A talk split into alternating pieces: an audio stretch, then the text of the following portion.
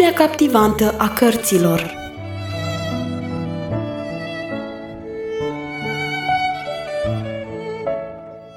Ascultați în continuare lecturarea cărții Secretul Mulțumirii, scrisă de Harriet Loomis Smith.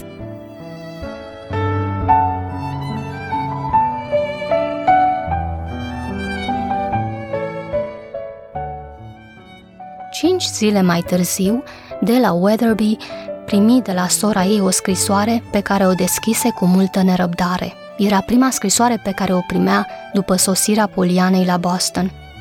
Scumpa mea soră, cel puțin din milă pentru mine, de la de ce nu mi-ai dat niciun fel de indiciu asupra fetiței pe care mi-ai impus-o într-un fel?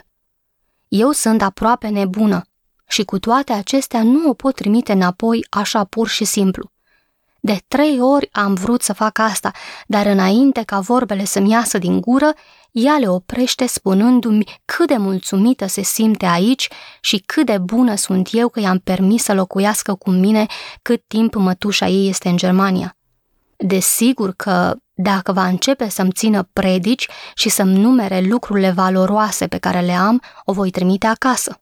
De două ori am crezut că este gata să înceapă, dar a terminat întotdeauna prin poveștile ridicole despre doamnele de la asistență care s-au ocupat de ea. Dar de la, ea este imposibilă. Ascultă, mai întâi este amorezată de casă. În prima zi când a intrat aici, m-a implorat să deschid toate camerele și n-a fost mulțumită decât atunci când tot întunericul a fost eliminat din casă – cu scopul să poată vedea mai bine toate lucrurile minunate pe care le declară încă mai frumoase decât obiectele domnului Pendleton, un domn care probabil locuiește la ea în sat. Apoi, ca și cum nu ar fi fost de ajuns să alerg de la un capăt la altul al casei, a făcut ce a făcut și a descoperit o rochie de seară din saten alb pe care n-am îmbrăcat-o de ani de zile. M-a rugat să o îmbrac și am îmbrăcat-o fără să știu de ce. Asta nu înseamnă altceva decât că sunt incapabilă să-i rezist. Și asta nu este decât începutul. M-a rugat apoi să-i arăt rochiile mele, în timp ce ea mă distra povestindu-mi istoria cu cârșele misionare. Desigur, rochile au dus-o la bijuterii și a fost așa de entuziasmată la vederea a două, trei inele pe care le port, încât a trebuit să deschid caseta mea de bijuterii, fără niciun motiv, doar pentru a vedea ochii ei minunați, făcându-se așa de mari. Și de la am crezut că o să nebunesc. M-am podobit cu toate inelele, broșele, brețările, colierele și a insistat să-mi pună pe cap cele două cununi cu diamante pe care le am, așa de bine încât m-am pomenit stând pe scaun încărcată cu perle și diamante ca o zeiță indiană în templul ei, mai ales atunci când acest copil absurd a început să danseze în jurul meu bătând din palme și cântând ce frumoasă sunteți, ce frumoasă sunteți! Dacă aș putea, v-aș suspenda pe sfoară la fereastră și ce prismă frumoasă ați face. Ei bine, ce zici de asta? Fără îndoială, asta nu-i totul. Nu-i decât începutul. Poliana este aici de patru zile și n-a avut un minut a stâmpăr. Numără deja printre prietenii ei măturătorul și agentul de poliție din cartier, ca să nu mai vorbesc de toate persoanele ce le am în serviciu. Ei par toți fermecați, dar nu crede că și eu sunt la fel. Asta n-ar fi exact. Ți-aș fi trimis copila imediat, dacă nu m-aș fi simțit obligată să-mi țin promisiunea de a o găzdui la mine iarna aceasta. Cu toate acestea, mi este imposibil să-l uit pe Jamie și marea mea mâhnire. Din contră, ea mă face să simt mereu mai adânc pierderea copilului, pentru că o consider pe ea în locul lui.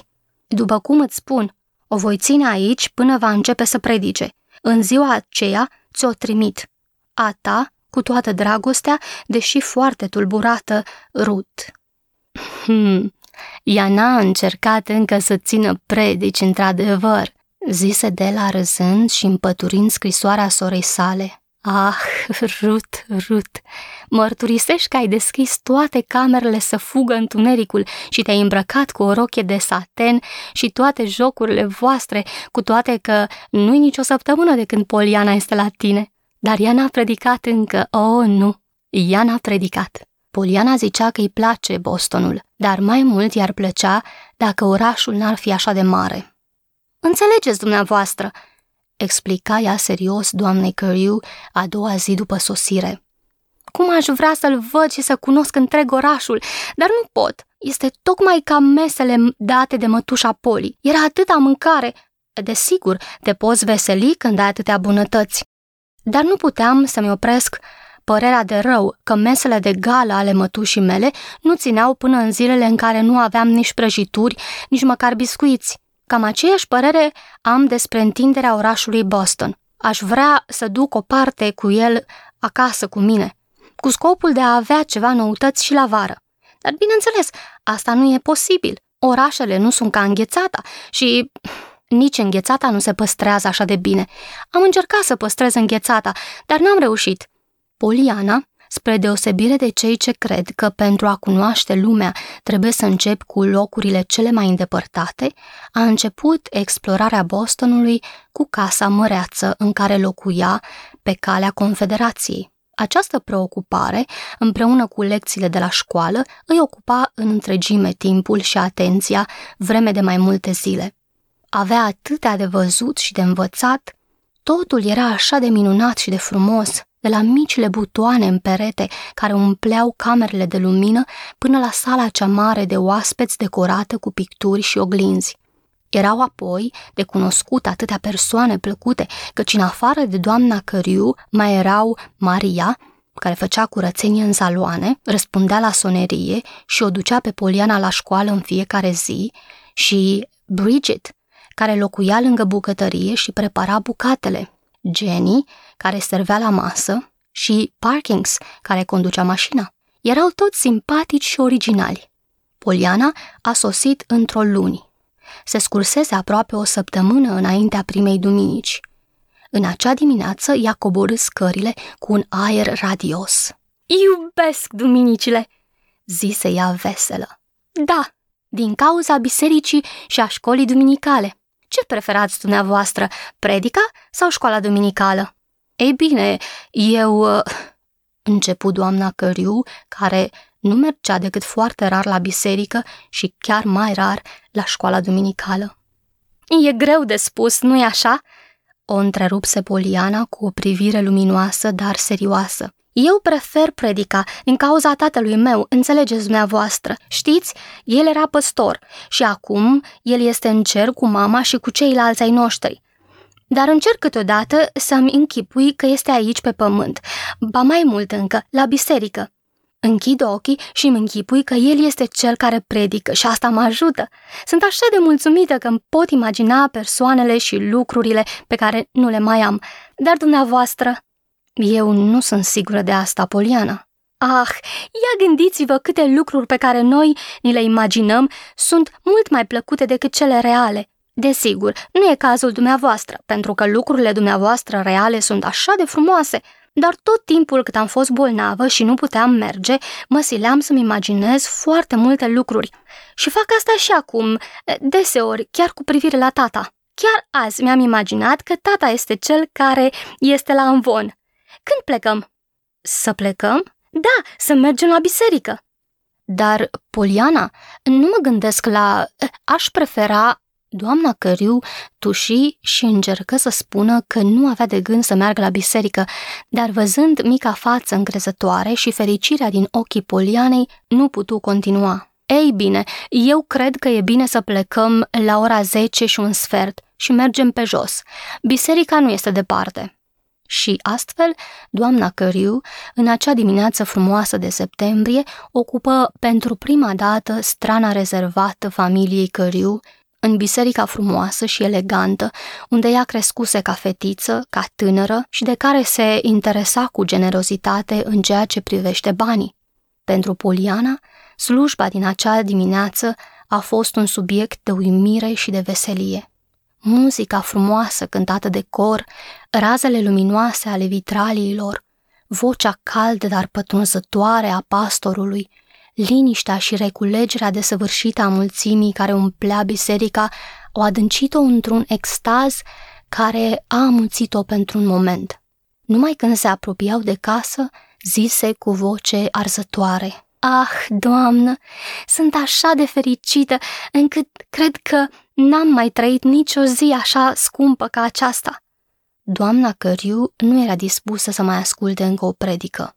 Gândiți-vă ce s-ar fi întâmplat dacă ar fi trebuit să trăiesc ziua de azi, de ieri și de mâine, toate dintr-o dată, zise Poliana. Sunt atâtea lucruri frumoase pentru fiecare zi, dar așa m-am bucurat ieri pentru ce s-a întâmplat ieri, trăiesc azi bucuriile zilei de azi și va veni și ziua de mâine și duminica viitoare. Într-adevăr, Doamnă, dacă n-ar fi duminica și dacă n-ar fi această stradă frumoasă și liniștită, aș dansa și aș scoate strigăte de bucurie.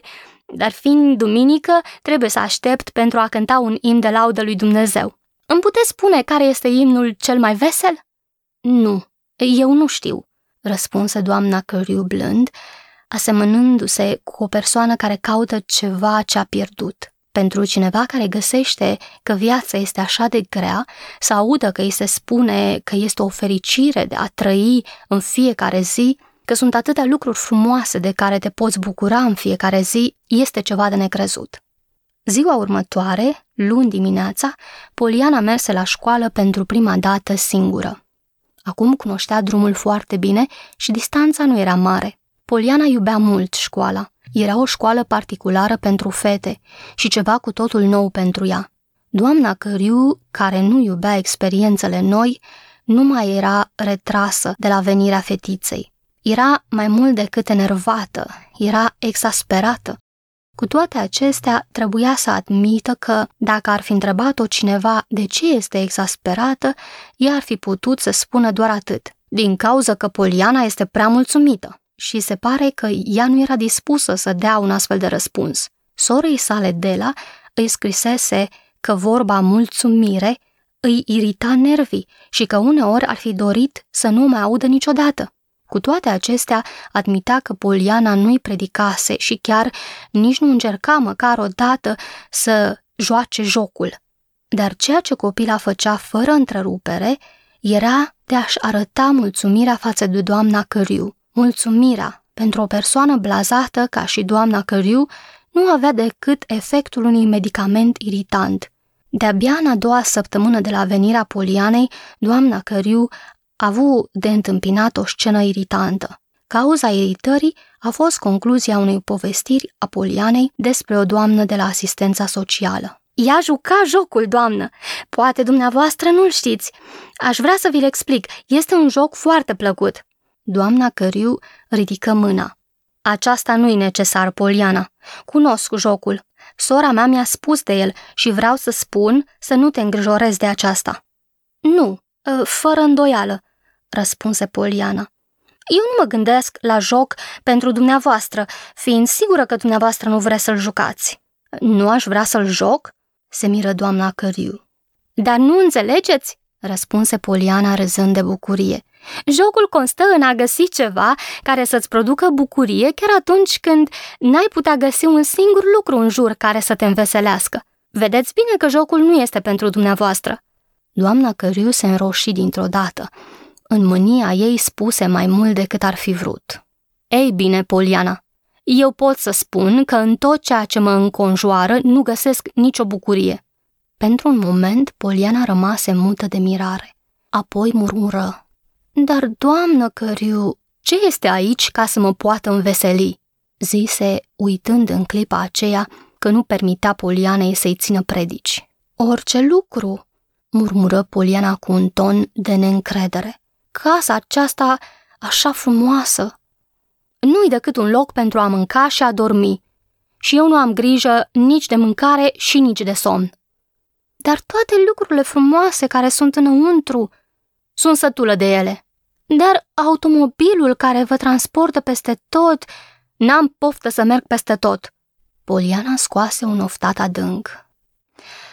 Dar gândiți-vă la lumea și lucrurile pe care vă permiteți să le vedeți cu acest automobil. Asta nu mă interesează, Poliana. Copila rămase din nou nedumerită. Expresia tulburării ei se accentua. Dar, doamnă, eu nu mai înțeleg nimic, insistă ea. Mai de mult, Toate erau lucruri grele pentru persoanele care jucau jocul. Dar după cât îmi dau seama, când nu-i nimic rău sau neplăcut, eu sunt incapabilă să-l joc. Nu a avut răspuns imediat. Treptat, expresia supărată a feței ei se schimbă într-o expresie de tristețe adâncă. Poliana, eram hotărâtă să nu-ți spun lucrurile pe care ți le voi încredința acum. Am să-ți spun de ce nimic nu mă poate face fericită. Și îi povesti istoria lui Jamie. Și de atunci nu l-ați mai văzut niciodată? Murmură Poliana cu ochii plini de lacrimi când doamna Căriu își termină istorisirea. Niciodată. Dar noi îl vom găsi. Eu sunt sigură că îl voi găsi.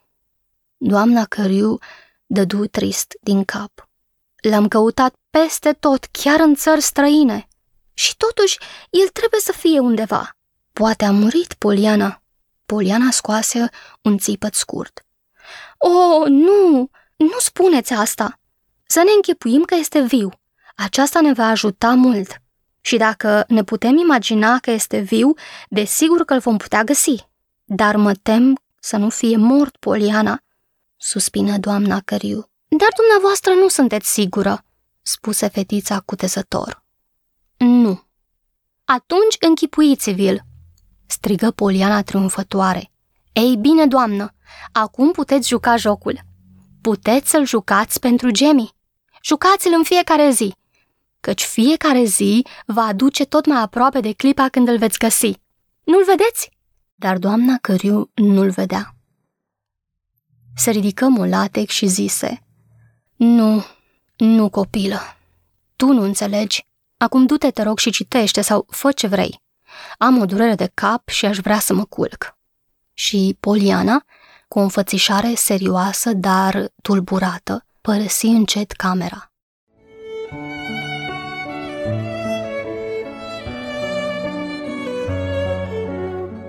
Ați ascultat lecturarea cărții Secretul Mulțumirii. Vă așteptăm și data viitoare pentru un nou episod din povestea emoționantă a Polianei.